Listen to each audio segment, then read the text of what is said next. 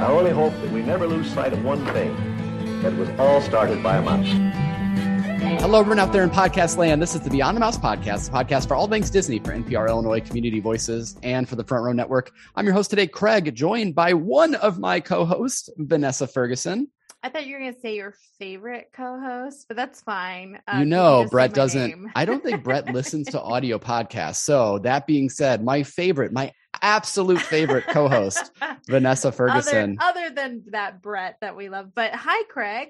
How you hi, doing? hi. I'm doing really well. You know, I'm going to, I'm excited to talk to this gentleman today because I follow him on social media and I've been thinking about booking him for the show for a long time. His name's Jeff Barnes and he really knows a lot about Disneyland. And so I'm excited to get to dive into that a bit more with him. But actually recently he just had a career change. He ended up leaving higher education where he's been for about twenty years or so. And now he's going out on his own. He's writing more of his Wisdom of Walt books. And then he's also uh, kind of taking his show on the road virtually. So you can take his Disneyland class that he had offered for credit at his college, and you can take that online and you can still kind of experience what those students experienced as well. So I thought it was a really good time, kind of this moment where he's moving into a next phase of his career, to grab him and talk to him all about what he's got coming up.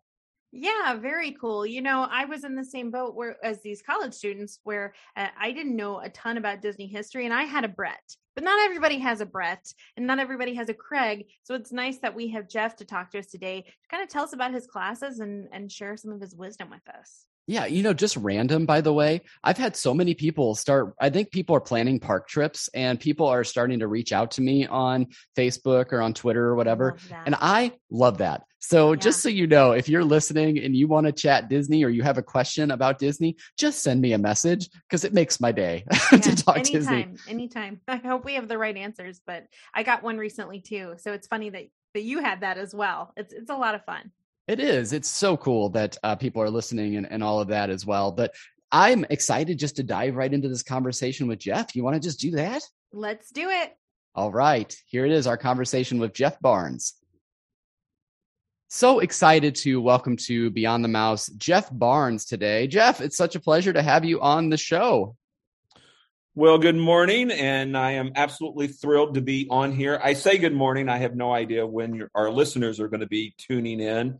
But uh, yeah, thrilled to be here today. We have a lot of midnight uh, night owl listeners here. So you might be, you know, I think sometimes our dulcet tones might put people to sleep. So maybe that's what they're doing. They're listening to us as they're going to bed. But, you know, Jeff, I think congratulations are in order first, because uh, much like me, I am an academic advisor in higher ed. And wow. You had worked in higher ed for uh, several decades, I believe, but you have since left California Baptist University. And this is your first semester off in a long time. So I got to ask, how how does it feel?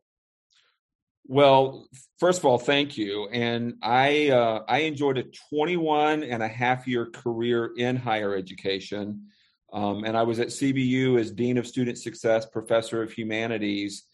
And yeah, January is a little different because um, I wasn't in the classroom. Um, I wasn't dealing with academic appeals and putting together budgets and performance reviews. And this might be um, the calmest and least chaotic month in my fifty-eight years on this planet. Yay! Well, that and, is so great. Yeah. And so I've had to like lean into the idea that this is my new life and new existence, and it's okay.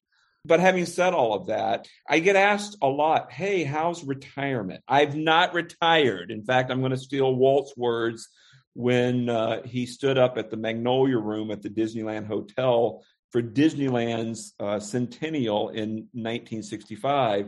We're just getting started. And so the point of leaving the academic career uh, was because the books have been so successful and I have been doing so much speaking.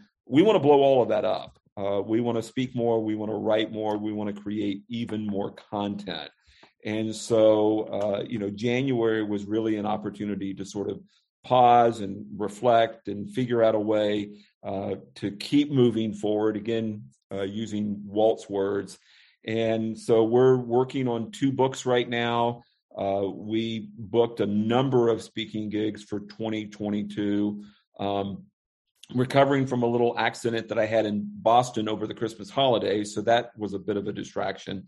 And so again, uh, you know, all of this is about taking the wisdom of Walt, making it bigger, making it better. And in fact, next week, my History of Disneyland class, uh, which I taught at California Baptist University, is going to be available online for the very first time. So again, we're not retired. We're just getting started and bringing more content to more people Um, as, you know, the world gets even bigger in this online universe.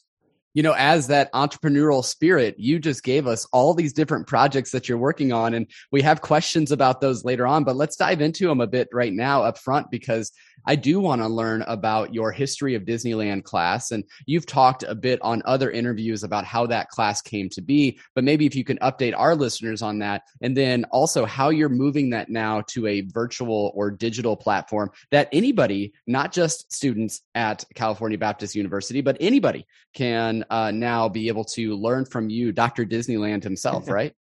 Yeah. So um, thank you, Craig. Uh, so the class started back in twenty fourteen. And, you know, of course, uh, you know, part of my story was after giving the first lecture, I was diagnosed with a life-threatening brain tumor. They wanted to operate immediately. I refused, delayed the surgery for two and a half months. Because the class was never about taking students to an amusement park, putting them on a roller coaster, and giving them an easy A. It was all about when you have an idea and you want to pursue a dream, you're going to face adversity. You're going to have to overcome obstacles. You're going to have to do what Walt did and, you know, pursue this no matter what. And I recognized that I was facing the greatest obstacle, the greatest challenge, the greatest conflict in my life. Because that's what every great story needs, conflict. And I had an opportunity to live that story out in front of my students. And so, again, I refused to have the surgery, not so much that I could teach the class, but so that I could live out that example. And that's really what brought out the first book, The Wisdom of Walt, the following year. And over time, when people found out there was a college course, an accredited course on the history of Disneyland, people were like, oh my gosh, how can I take it? Is it available online? And I would get pestered with that question over and over and over again. Well, when I announced last fall that I was leaving C B U, it was the number one question all over again. And so I just realized this was finally the opportunity to figure out how to make that happen. And I think you'll appreciate this, you know, as an entrepreneur, um, you, you can't wait to figure out things out and then go. Sometimes you just have to go and then figure things out. And so I announced that uh, we're going to throw this thing up and we're going to make it happen. And that's sort of the stage of where we are. Uh, the class launches next week. Uh, we're using the Kajabi platform.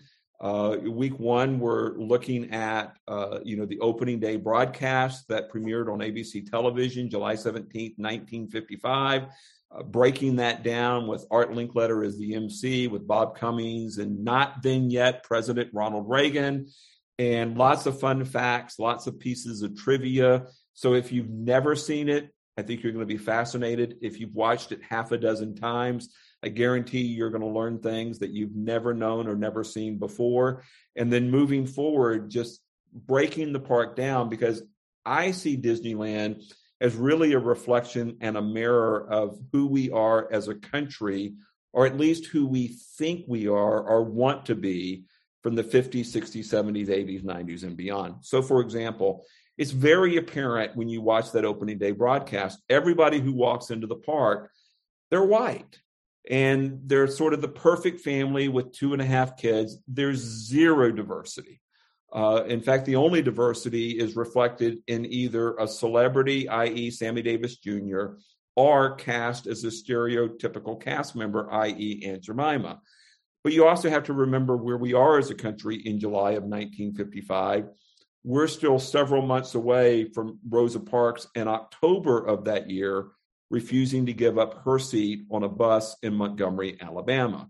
And so again, the park is a reflection of who we are as a country, or at least who we think we are from the fifties, sixties, seventies, eighties, nineties, and beyond. Mm-hmm. And so that's another reason why I wanted to teach the class, not just entrepreneurially, but also as a U S history class. Absolutely. And, you know, we talk about uh, that fifth key being added to the traditions at Walt Disney World and throughout the Disney parks and the Disney company, that that key of inclusion. And I think you speak to that, too. Now, a uh, couple of things there, I, just because I follow you on social media, I know that that first class, that first round uh, really filled up very quickly for this Disneyland class. So it sold out, I, I think, in a matter of days or so. And then about twenty-four I do, hours. That's awesome. That is so great. Yeah. And it speaks to the Wisdom of Walt books and the following that you've gathered on social media as well, and through your discussions at corporations and things like that. Um, I do want to bring up, just because you had mentioned the tumor, and I don't want you necessarily to have to go into your personal health history here, but my understanding uh, from all that, uh, things are in remission. So it, I lucked out that we were in a, a good spot, that it was okay that you had that delay uh, in the procedure, right? Yeah, I mean, I didn't die. So uh, fortunately, uh, you know, we, we had the surgery um, on July twenty-fourth, and, you know, everything, you know, came out okay. The biggest negative was I couldn't ride my favorite attractions at Disneyland for two years. Uh, but that gave me the time to write the first book. And uh, we got back on our favorite attractions, starting with Space Mountain at eight oh five a.m., on July twenty-fourth of twenty sixteen. Okay. And a lot of folks read about that in the first book. So I had a lot of people encouraging me and supporting me on the morning of July twenty-fourth, twenty sixteen. And then uh, we had a second brain tumor in the summer of twenty twenty. And so uh, I, I know a lot of people look back on twenty twenty and they're like, man, that year just was not our best year, uh, you know, because that was the year that COVID showed up. And I know we're still dealing with COVID. You know, mm-hmm. When is that ever going to end? Right. And uh, in the middle of, of, of COVID, uh, I, I was diagnosed. In fact, uh, I was diagnosed with the second tumor at Cedars-Sinai on January seventeenth, the day that Rise of the Resistance opened at Disneyland. Um, the only difference with this one was, uh, unlike the first tumor, uh, we caught it a lot earlier. And so I was able to schedule it Um, more on my schedule versus, you know, immediately.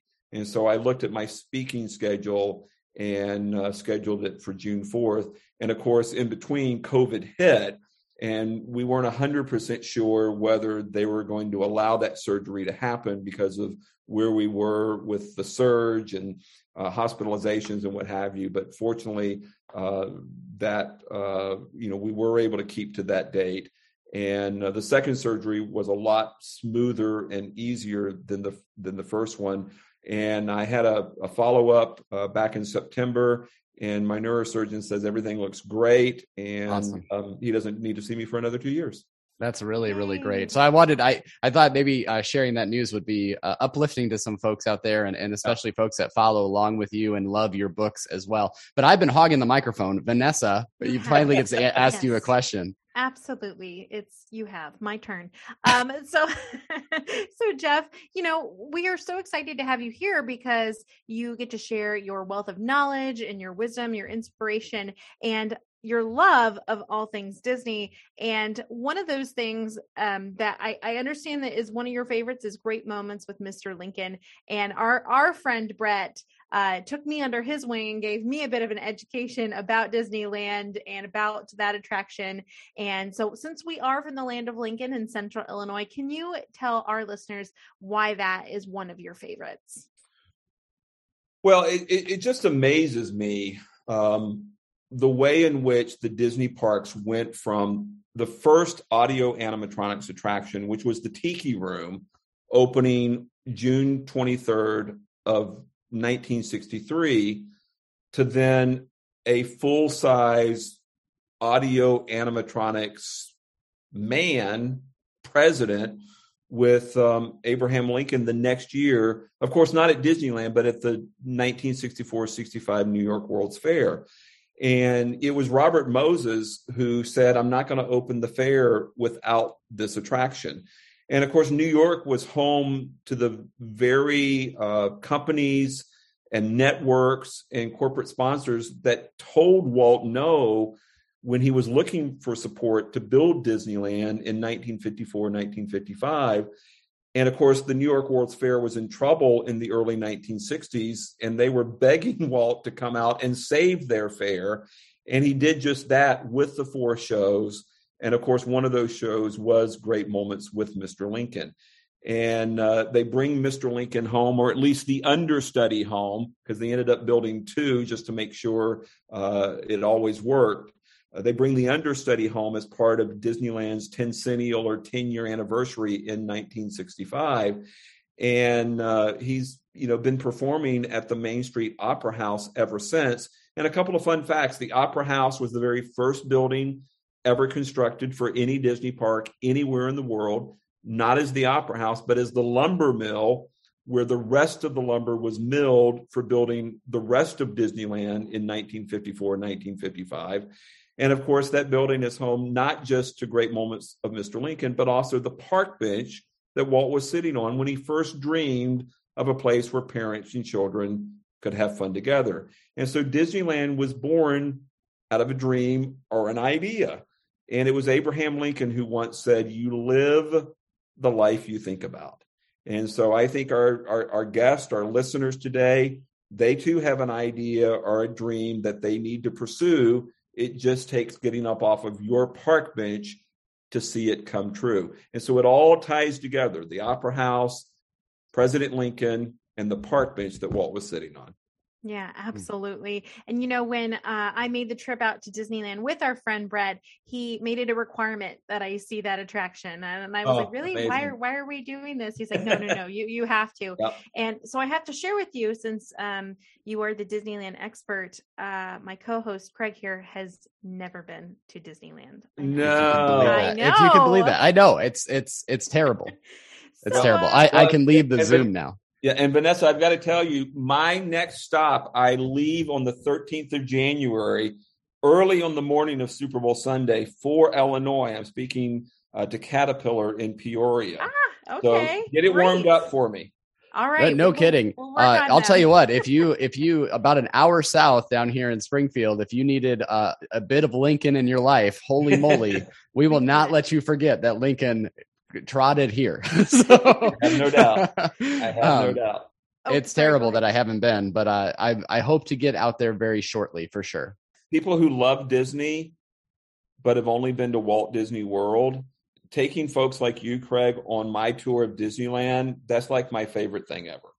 So we got to get you out here. Tours on me, dude.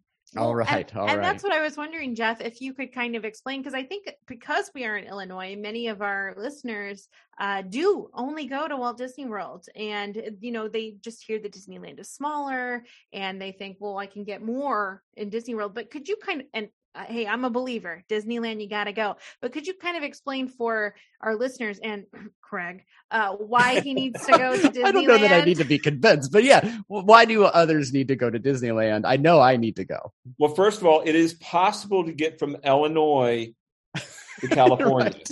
Walt Disney did it, so I think our listeners can do it as well, starting with Craig. Um, secondly, you have to remember, Disneyland is the only park that Walt Disney ever actually walked in. Uh, he unfortunately passed away six months before they ever broke ground in Florida.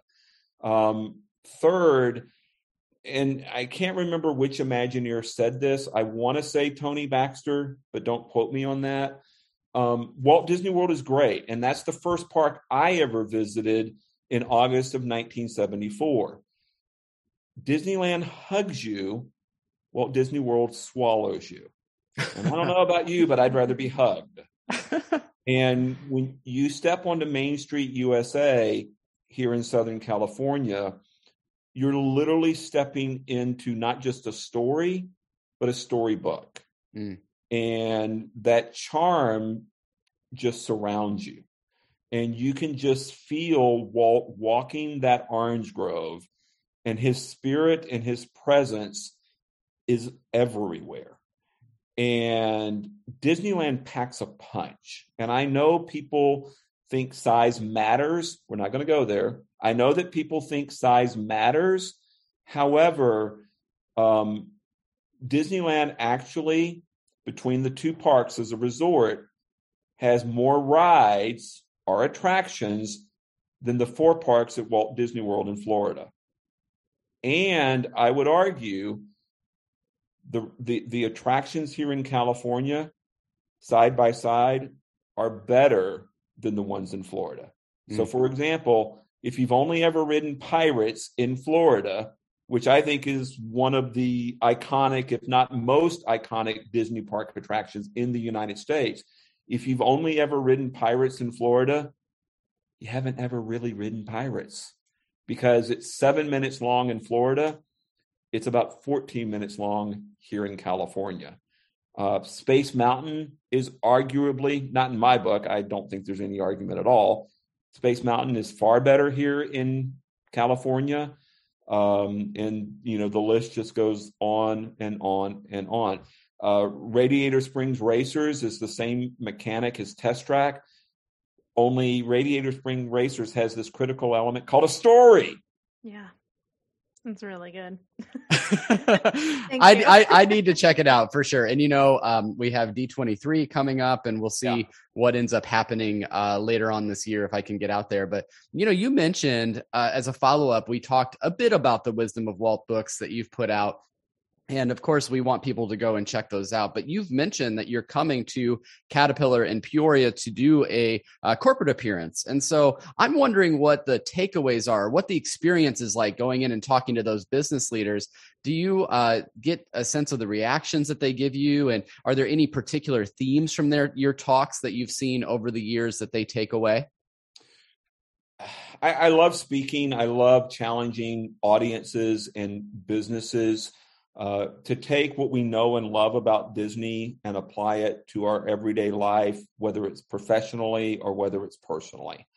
And so my signature keynote is How to Be the Hero in Your Own Great Story, which in the last year or so has really re- uh, evolved into How to Be the Hero in Your Own Great Resilient Story, uh, because resiliency has been a very uh, popular theme Uh, over the past eighteen, coming up on twenty-four months now.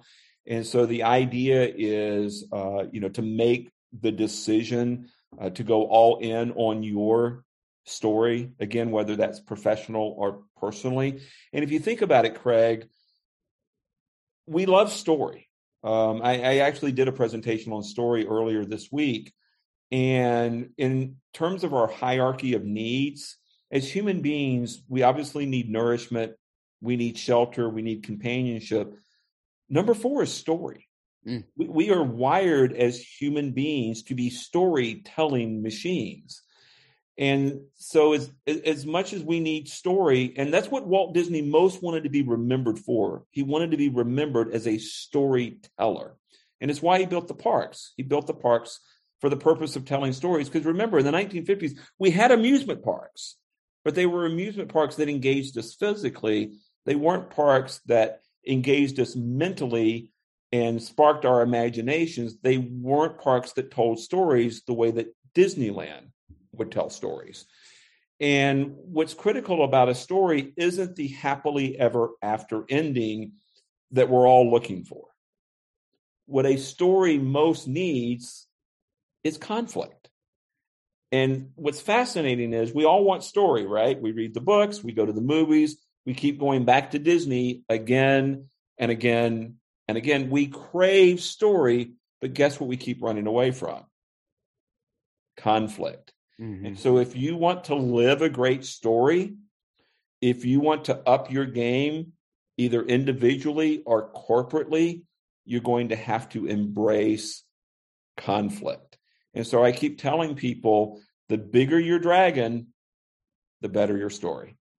All right. And so one of the stories I tell is, here I am teaching my dream course, the history of Disneyland. I give the first lecture. It was awesome. And then I get diagnosed with a brain tumor. What am I going to do? What am I going to do? And so I had to slay that dragon And in slaying that dragon, I end up with a much better story. I end up with the first book.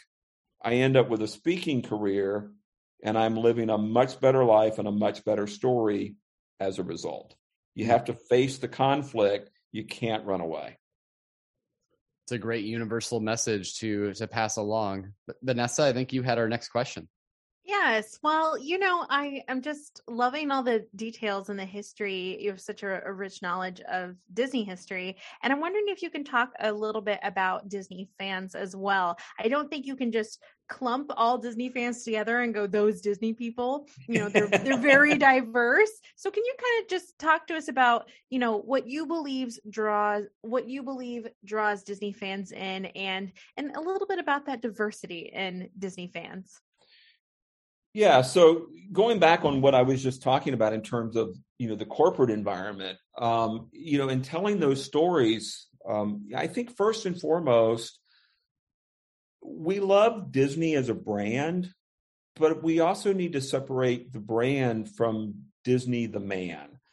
And, you know, there's a certain core element of Disney fans who love Walt. And, um, you know, we, we love him as Uncle Walt, and some of us are old enough to remember him coming into our living rooms on Sunday nights um, in, you know, Wonderful World of Color or Wonderful World of Disney. And maybe we know his story, and we think of him as this great entrepreneur, as this great American success story. And we know maybe the backstory, that is him being bankrupt at age twenty-one in nineteen twenty-three, losing Oswald the Not-So-Lucky Rabbit, mm-hmm. uh, having to come up with Mickey Mouse. Again, that's a wonderful story of resiliency. Um, fighting with his brother in the studio after the success of Mickey, um, in terms of going all in on Snow White and the Seven Dwarfs, and then battling through World War Two, and then wanting to get into the amusement park business, and then ultimately um, pivoting again. We keep hearing the word pivot through COVID, right? Um, I don't know that anybody pivoted more than Walt Disney did, um, wanting to pivot into urban planning, because again, Walt Disney World was never about Disneyland two point oh or Magic Kingdom. It was all about Epcot, and Walt wanting to do the city of the future, Um, that is the experimental prototype community of tomorrow. And so there's a certain core fandom that just loves Walt and remembers Walt from their childhood. But at the same time, speaking of childhoods, there's another group that grew up with Disney literally, maybe not in their living rooms, but possibly in their bedrooms. And what I mean by that is, Um, you know, they're from the Eisner and Frank Wells era. And, you know, I, I, I love Frank Wells um, because Frank said an asset is only an asset unless you're willing to use it. And Frank recognized the power of taking the Disney classics out of the vault, putting them onto V C Rs. I, I hope our listeners know what a V C R is. Uh, technology is anything invented or created after you were born, by the way. So V C R is still amazing technology to me. Um, Frank advocated uh, taking the classics out of the vault, putting them onto V C R tapes. And so you've got a certain group of fans that grew up with the ability to push play over and over and over and over and over again. And we did. And so, and they did. And, and, and, and so there is that, that connection, because, you know, they, they were literally raised by Disney in that renaissance of, of, of animation with The Little Mermaid and Beauty and the Beast and Aladdin and, and, and, and, and, and The Lion King. And, And and they want that for their for their kids, and they're going to want that for their grandkids. And and then at the same time, you you also have a whole nother group for whom Disneyland or Walt Disney World, it, it's not this organic, living, breathing thing that Walt talked about. It's almost a museum to their past, whether it's their childhood, their honeymoon, where they took their kids, their grandkids, what, whatever the case may be. And it, it's just fascinating to me that you know, this this man who was born in Chicago in nineteen oh one and then, you know, made it to Marceline, Kansas City, and then ultimately Chicago, could have such amazing national and international reach because he seemingly touches everyone at some level. And every now and then I'll come across someone who, for whatever reason, hates Disney. And that's okay, because loving or hating, you can still have the conversation.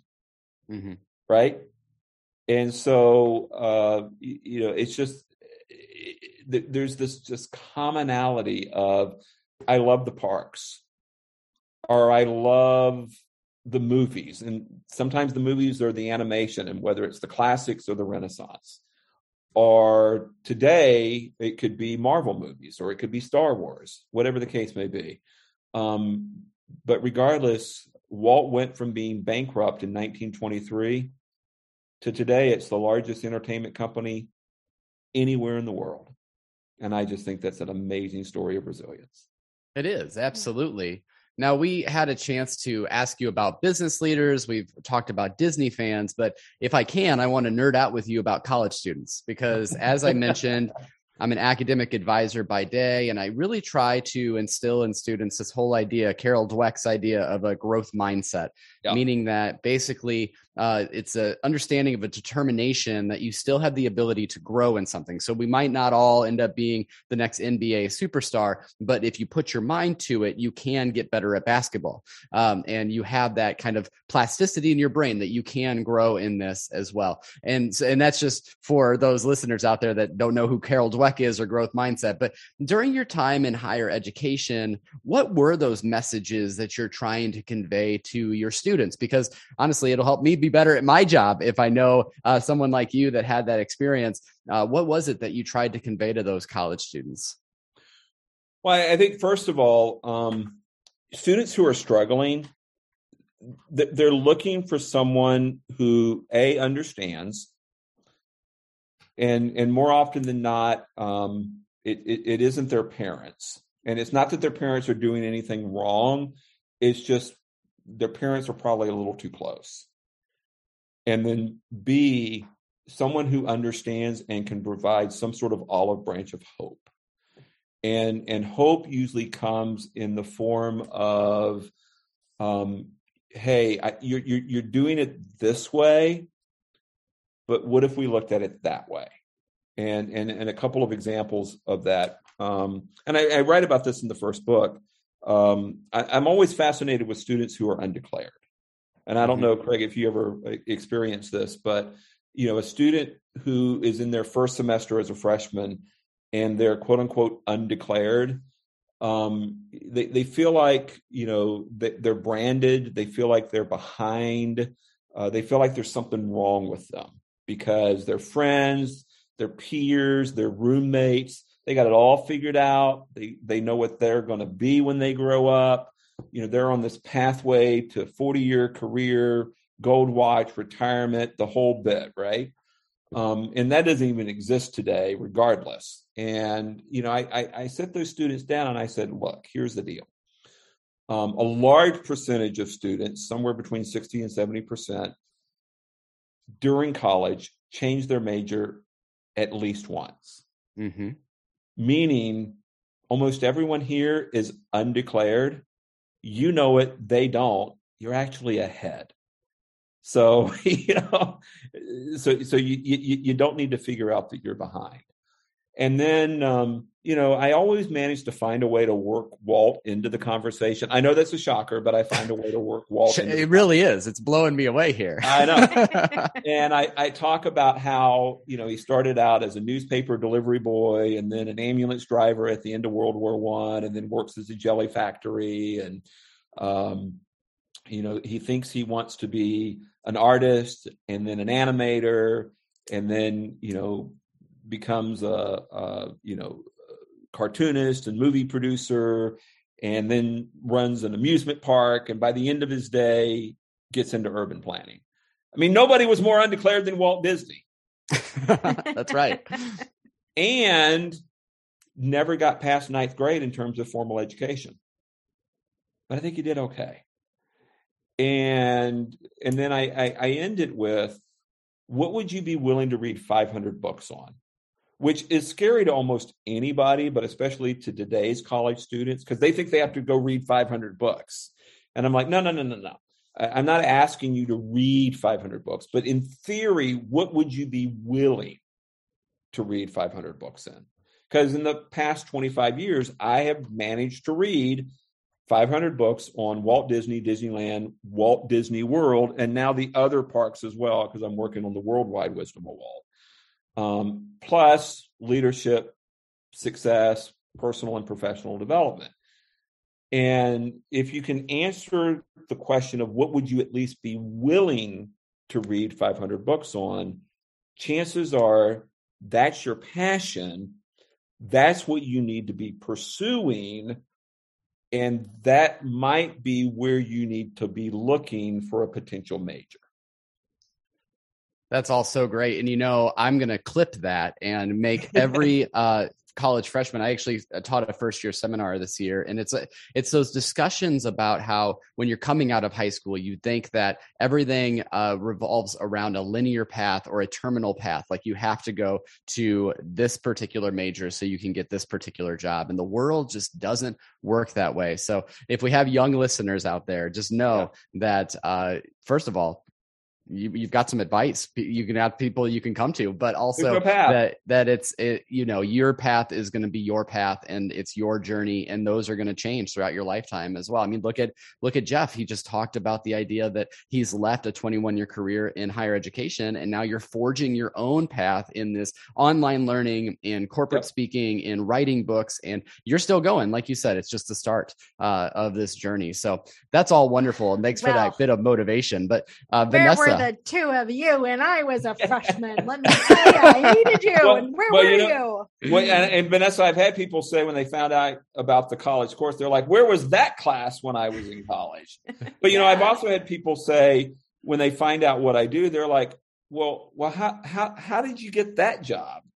Um, you don't apply for it. You you create it, and you create it by pursuing your passions."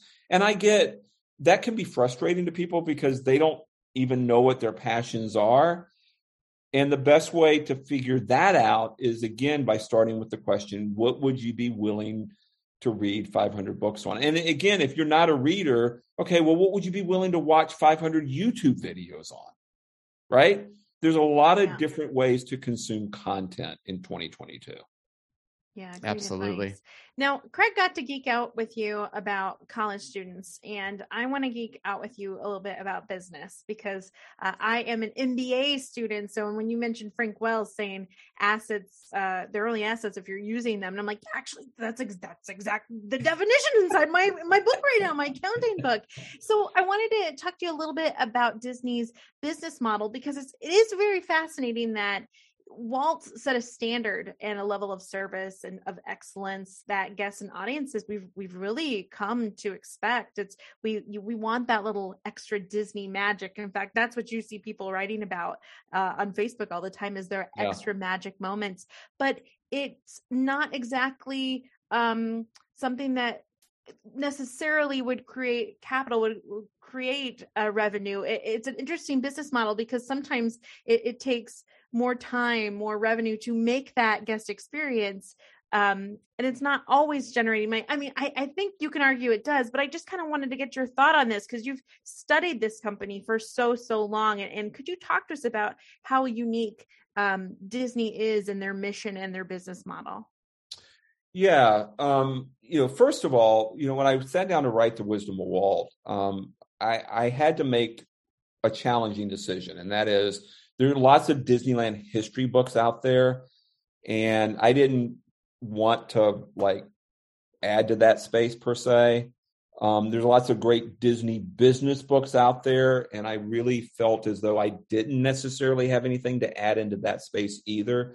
And so I really took a unique approach, and that was I was going to tell Walt's story, stories from the parks, my story, and hope that all of that connected to your story, either as an individual or as a business leader, entrepreneur, whatever the case may be.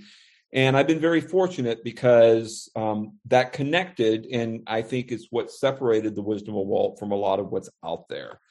Having said all of that, Disney, um, and, and Walt was very specific about this. He recognized in nineteen fifty-five that a wave or sea of change was coming to the United States, and that wave or sea of change was standardization. And again, I'm going to sort of geek out on my um, history professorness, if you will. Yeah. Um, if you put this into context, nineteen fifty-five is three years before the Eisenhower interstate system is going to come to fruition. But with that transformation, and then eventually the standardization of air travel, um, we're going to get hyper-connected. And as a, resi- as a result of that hyper-connectivity, we're going to have the opportunity and eventually the expectation of what we experience here, we should then be able to experience there as well. And what's fascinating to me is, and I don't know how many people know this, but Walt and Ray Kroc served together in the same ambulance unit at the end of World War One. And while Ray Kroc was still selling milkshake machines out of the back of his automobile in nineteen fifty-five, Walt is opening Disneyland. But if you think about McDonald's, McDonald's became the gold standard for standardization in the fast food industry across the United States in the late nineteen fifties and beyond. Well, Walt could see this coming. And when it came to establishing standards in the service industry, and again, I'm not saying it's easy, but it is simple. Mm. And what Walt said was, I don't want our guests to receive the crappy service that I've received everywhere else in my travels across this nation. It's not that hard. And he was creating the happiest place on earth. And so when he hired Van Arsdale France to be his training director, he didn't micromanage. He gave Van Arsdale France one directive. This is going to be the happiest place on earth. Please, for the love of God and all things holy, hire happy people. And if you think about it, you can train for aptitude. You can't train for attitude. And as a result, you know, Walt was just relentless when it came to making sure that the training was standardized, because he could see, again, that wave of change coming, and making sure that the cast members had the right attitude, the right attitude, the right attitude, the right attitude, the right attitude. And at the end of the day, the money would follow. And he was right. Absolutely. And, you know, uh, we could probably talk about the current leadership of the Walt Disney Company uh, for days. Uh, and but this is a family show, so we want to make sure that it's all kept civil. I, I think that most of us as fans think that there might be something uh, missing in the current leadership. And I wanted to know if you're willing to ask talk about that. Do you agree with that? Uh, and if so, do you think you know kind of what's missing there? So I, I get the frustration, and I know um, whenever there is a major change at the top, there are always doubts and concerns and questions. Um, I will go on to say, so let me just back up for a little bit. Um, I think Michael Eisner doesn't get enough credit for Agreed. leading Disney yeah. through the so-called Disney decade. We forget that Disney would have been bought out by uh, corporate raiders and broken up into a million pieces if it were not for Michael Eisner. Now, having said all of that, Frank Wells kept Michael Eisner in check, and enough hasn't been written about Michael and Frank's partnership, that is. Walt and Roy. Um, you know, people don't realize the difference between the Disney Brothers studio, which today is the largest entertainment company in the world, and Laugh-O-Gram Studio, which went bankrupt in eighteen months. The difference wasn't Walt Disney. The difference was Roy Disney. And Frank was sort of Michael Eisner's Roy, if you will. And what really changed was Frank Wells being killed in that helicopter crash on Easter Sunday in nineteen ninety-four. Um, and the trajectory of everything changed when Frank was killed. Um, having said all of that, Eisner deserves way more credit than he has ever received for turning the fortunes of that company around, both in terms of the parks and, of course, uh, animation. And granted, Katzenberg deserves a lot of credit for that, too. And I don't understand why in the world Eisner ever got into the fight with Katzenberg that he did. Um, but again, that's a conversation for an entirely different show. Um, I like what Bob Iger did, quite frankly. Um, I love that he bought Pixar. I have no problem with him buying Marvel. I have no problem with him buying Lucas um, films. And everybody wants to go, oh, it's not Disney. Can somebody please tell me what is Disney? Right. I mean, Disney's been buying other I P and using other I P from day one. I mean, Snow White belongs to Disney. Pinocchio belongs to Disney. Peter Pan belongs to Disney. Winnie the Pooh belongs to Disney. Give me a break. Um, they've been using and borrowing other ideas and other I P from the very beginning. Um, what they've done with Marvel has been amazing. Uh, the deal with Pixar absolutely had to happen. Uh, remember when Steve Jobs died in twenty eleven, he was the largest Disney stockholder on the planet at the time. Um, and so again, I have, I, I think Iger uh, did a, a, an amazing job. If you have not read Ride of a Lifetime, do yourself a favor. I haven't recommended my own book. I am recommending Ride of a Lifetime. Wonderful, wonderful book. And um, as far as Bob Chapek, I, I get the concerns. I do. But at the same time, um, these are not normal times. Mm-hmm. I mean, we are in the middle of a global pandemic. Things are always going to change. And I, I, you know, the last three times I've been to Disneyland, I've been with individuals who want to whine, moan, and complain about all of the changes, about all of the prices, about Genie Plus. And, and my whole thing is like, you're at the happiest place on earth. It's not like the, you know, uh, Spanish Inquisition. You know? Right. You know, you, you, you, you bought the top tier pass and twenty bucks for Genie Plus is going to ruin your day. Give it a rest already.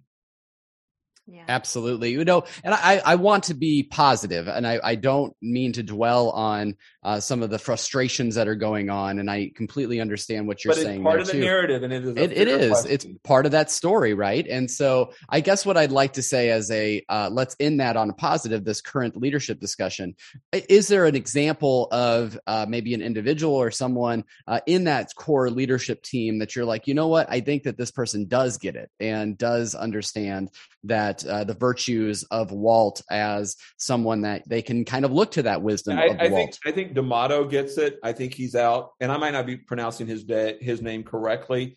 Mm-hmm. Um, I don't share a lot of traits with Walt, but Walt had trouble pronouncing words and names, and I have trouble pronouncing words and names.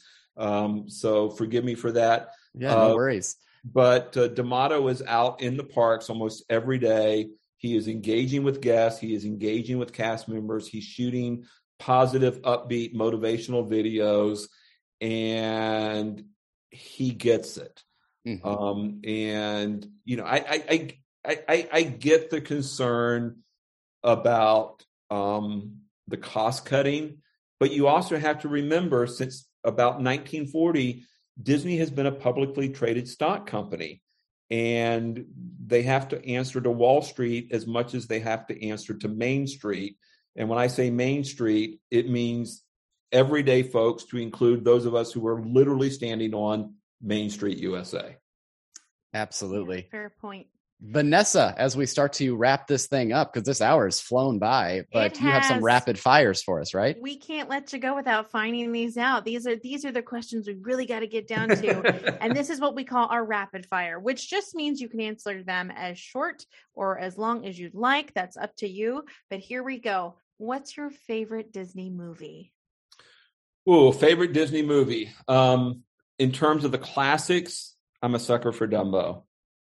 Awesome. Great. I love that. I, I've got big ears myself. And I also uh, believe that everybody needs Dumbo's feather and doesn't at the same time. Right. Favorite Disney park? Uh, Disneyland. Had to, right? I, I, I, I said it, and Ooh, as I shocker. said it, I thought I already knew what you were going to say. Well, what about your favorite attraction? So I write in the first book that it's the park bench because, again, I genuinely believe we all have an idea that maybe not will change the world, but will at least change our world. So please get up off your park bench and start taking action. Um, but truthfully, my favorite Disney attraction is Space Mountain. Um, and, I, and and I don't mean that to, I don't necessarily think it's Disney's best attraction, but every time I am on Space Mountain at Disneyland, that's when I know I'm home and I'm at the happiest place on earth. Yeah. Yeah. Yeah. Uh, favorite Disney restaurant? Blue Bayou, Pirates of the Caribbean. I, and those of you at World, you have no idea what I'm talking about, which is another example for why Disneyland is better. Yeah, okay. I, I thought you might go that route. And then one final one. What's your favorite Disney snack? We all have our favorites in the park. What's the one you go to? Uh, the Mickey Bar. Excellent. And, I love Mickey Bars. And as much as I hate heat and humidity, they're better in Florida because of the heat and humidity. Okay. Oh, okay. We know that. Well, and I did I did an event for Nestle, and I confirmed this with them. They're better in Florida because of the heat and humidity. They melt faster, and as a result, they're creamier. Oh, okay. That causes oh, them to taste better. Yep. Science behind it. I love Absolutely. that. Yep. Very cool. Now, I, I'm uh, not on social media as much for my love of ice cream as I am for my love of Disney. I'd say I uh, I see that in my defense uh, quite a bit. And then yep, I see yep, lots yep. of ice cream in front of you. Now, I do have a question. Now, Brett's not here today to defend his position, uh, but Vanessa and Brett do go back and forth on our show quite a bit if the turkey leg is a legitimate snack in uh, the Disney park. So I wanted to get your opinion. Are you okay with the turkey leg being in the parks? I, I- Okay, I've had the turkey leg. I've had a bite of a turkey leg one time. it, it it does nothing for me. Okay, but okay. like, but having said that, I don't I don't think that they need to get rid of it. I mean, I think I'm a very open and diverse person, so I'm going to go Seinfeld here. There's nothing wrong with that. There's nothing um, wrong with just, that. It's just nothing for it. Just it's, it's just not it's for not me. For you. That's okay. Everybody who's in line for a turkey leg isn't in line for my Mickey Bar. So there you go. There you go. That's very true. That's very true. So Jeff, this has been uh, really fun getting to talk to you about uh, your books and your online class. I want to make sure that you let people know where to go to get your books, to read those. Uh, yep. You said you weren't going to recommend your book. I'm recommending your book. So check that out. And then also if they want to look into uh, taking your Disneyland class online now, where those might be. And then I have one final question after you're done with that. Absolutely. So you can find me at the wisdom of walt dot com. And the best thing to do is to sign up for our blog, our newsletter. That's where you're going to get updates about future History of Disneyland class opportunities, plus any other content, new books that are going to be coming out. And then if you just want the books, you can go to Amazon. They're readily available there. Um, you can also reach out to me on social media, and I can, you know, personally sign and ship books directly to you. And you can find me on Facebook as Jeff Barnes, The Wisdom of Walt. Um, you can also find me on Instagram as Doctor Disneyland. But again, the best way is the wisdom of walt dot com. Uh, there's a contact form there. There's an email sign-up list. And uh, I love interacting uh, with fans, guests, and uh, would be happy to hear from you. Excellent. That's so great. Now, our last question that we love to ask creative people that we get to talk to is, you have done lots of podcasts. That's how I actually l- learned of you originally. And you're getting asked all these interview questions. You talk to people at corporate events, but I want to know what we miss. What is it that uh, you are not usually asked about, or a story that you're not usually able to share? And if there's something you can think of that you'd like to share with us as we close out. Well, you guys did a fantastic job. Um, you packed a punch, just like Disneyland does, in the hour that we've had together. Um, so you didn't ask, like, you know, well, well, how did you get into all of this? And like I said, My first visit to a Disney park was Walt Disney World's Magic Kingdom way back in August of nineteen seventy-four. Interestingly enough, my first visit to Disneyland was in August of nineteen eighty-eight, and I actually hated it. The park was too hot, it was too crowded, and my very first Disneyland attraction was Star Tours, uh, which had opened in January of nineteen eighty-seven. And even though I had never been to Disneyland, based on my experiences at Magic Kingdom, I knew where Tomorrowland was. And so I walked into Tomorrowland, asked a cast member, hey, where's Star Tours? And she said to me, well, the good news is you're in the right place for the ride, wrong place for the line. And she oh. then pointed me back to the end of Main Street, and it oh, took three hours. Holy oh, moly. No. Experience my first Disneyland ride. And by the time we got off of that attraction, um, it was hot because it's August in Southern California. The park is crowded. And by the end of that day, if you had said to me, I would end up doing what I'm doing today, I would have said, you are absolutely nuts. But again, that's an example of how conflict can change our story and change our story for the better. Uh, because it forced me um, to figure out, well, what is it about this park that I hate and everyone here in California loves? And that's when I discovered the story behind Walt, uh, the story of the failures, the story of the resiliency. And it's that story that I fell in love with. If I had gotten on Star Tours in five minutes, none of this would have ever happened. So again, what you think is a failure, more often than not, propels you and moves you forward into the story that you should actually be living. What a great message to end out on. Jeff, this has just been a lot of fun. Thank you so much. And thank you for that art and creativity you're putting into the world. We really do appreciate it. It helps us feel connected to Walt and to the parks when we're not able to be, especially when I'm looking out my window at like three feet of snow right now. So when we're recording this. So thanks so much. Well, thank you, and um, we're going to see you at Disneyland, and I can't wait to get you on a tour, Craig. That's right. That's right. Absolutely. Well, you thanks too, so Vanessa. Much. All righty. What a great conversation. Nice and motivational. He does such a good job of getting his point and then bringing it full circle, and kind of you can understand those themes that he brings when he's talking about his books to other people or he's doing his online class. I just had a really a lot of fun. I learned a lot today too, right, Vanessa? Yeah, totally. You know, it's so fun talking to him because he's really serving two purposes for me. I am not always great with the Disney historical details. Again, like I said, I need a Brett and Craig to kind of guide me along, but it was so great to learn about the history of Disney. And then at the end, he like one, two punches with like this great life lesson that makes you go, yeah, yeah, like I can do it. I, I love talking to people who make you feel uplifted. So I just really enjoyed talking to him a lot today. Yeah. And we got into a ton of different topics. I'm glad that we kind of took it like uh, from, and, and this wasn't even necessarily, we had scripted some of these questions, but I feel like you and I were coming up with them because he was kind of explaining what he's doing. And it's like, I wanted to look at different constituencies of people. So let's talk about business. Let's talk about Disney fans. Let's talk about college kids. And it was just great to get his insights into that because he's had experiences in all of those realms. Oh yeah, totally. I mean, I'm not kidding. I like died when he said that Frank Wells said that an asset is only an asset if you're, if you're using it essentially. And, and that is the definition. Like, I'm not kidding you. I just learned that. And it's so exciting to see how something that I'm learning in a book that seems so minuscule, it was used by these leaders of Disney. And, and the fact that Jeff knows about that and was able also to provide his insight into what makes Disney so special. I mean, I couldn't ask for a better conversation. I, hopefully I can use, maybe I can use him as a, a, a resource if I have to write a paper at some point in my college career here. We've been talking about a lot of books. And of course, we want you to go get Wisdom of Walt, uh, the, the books that Jeff has out. And you can find those on his website, as he mentioned.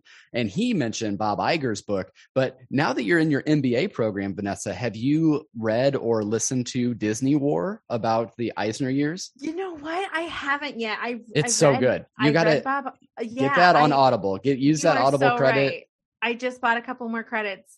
So I will definitely use that on that, because you, you're so right. And and at the end of the semester, I am going to have to start looking at some businesses to kind of use what I've learned and apply it. And my first thought was, well, I'm just going to learn more about Disney because why not? And so, yes, you are so right. That's such a great suggestion. We all know that I read at a snail's pace. So I definitely listened to that book, and it was incredible to hear the corporate culture of the company and then kind of the falling out that Michael Eisner had. You know, Jeff mentioned he's probably not given enough credit for the Disney decade. And I think that's a lot of the, because of how he left the company and the whole Roy Disney conflict that they had and everything else at Pixar, and how he kind of didn't necessarily think that Pixar would be a good partnership or acquisition. Clearly, that was not necessarily the case as we look at all these amazing Pixar properties and films that we have moving forward. So it, it, totally a good read. So yes, now we're recommending all these books. And I think I've talked about Disney War on this podcast before, but definitely check out uh, Wisdom of Walt and get all of that information that Jeff can give you too. And if you're really interested, go and take that Disneyland class, and we can see what it is about and uh, report back to us for sure. I make, I might need to check it out at some point, but I think I probably need to go visit Disneyland first to appreciate it, right? Yeah, you you probably need to do that soon, Craig. Because uh, I know, I know, I know. I need to get there. We've been picking on you for an awfully long time, and you just haven't taken the hint. Now, okay, so I will say that like two years of that have been a global pandemic, but yes, you're right. I do need to get out to Disneyland for sure. Yeah. And now apparently I can just call up Jeff, and maybe I can get a tour out of it while I'm out there yeah. too. So.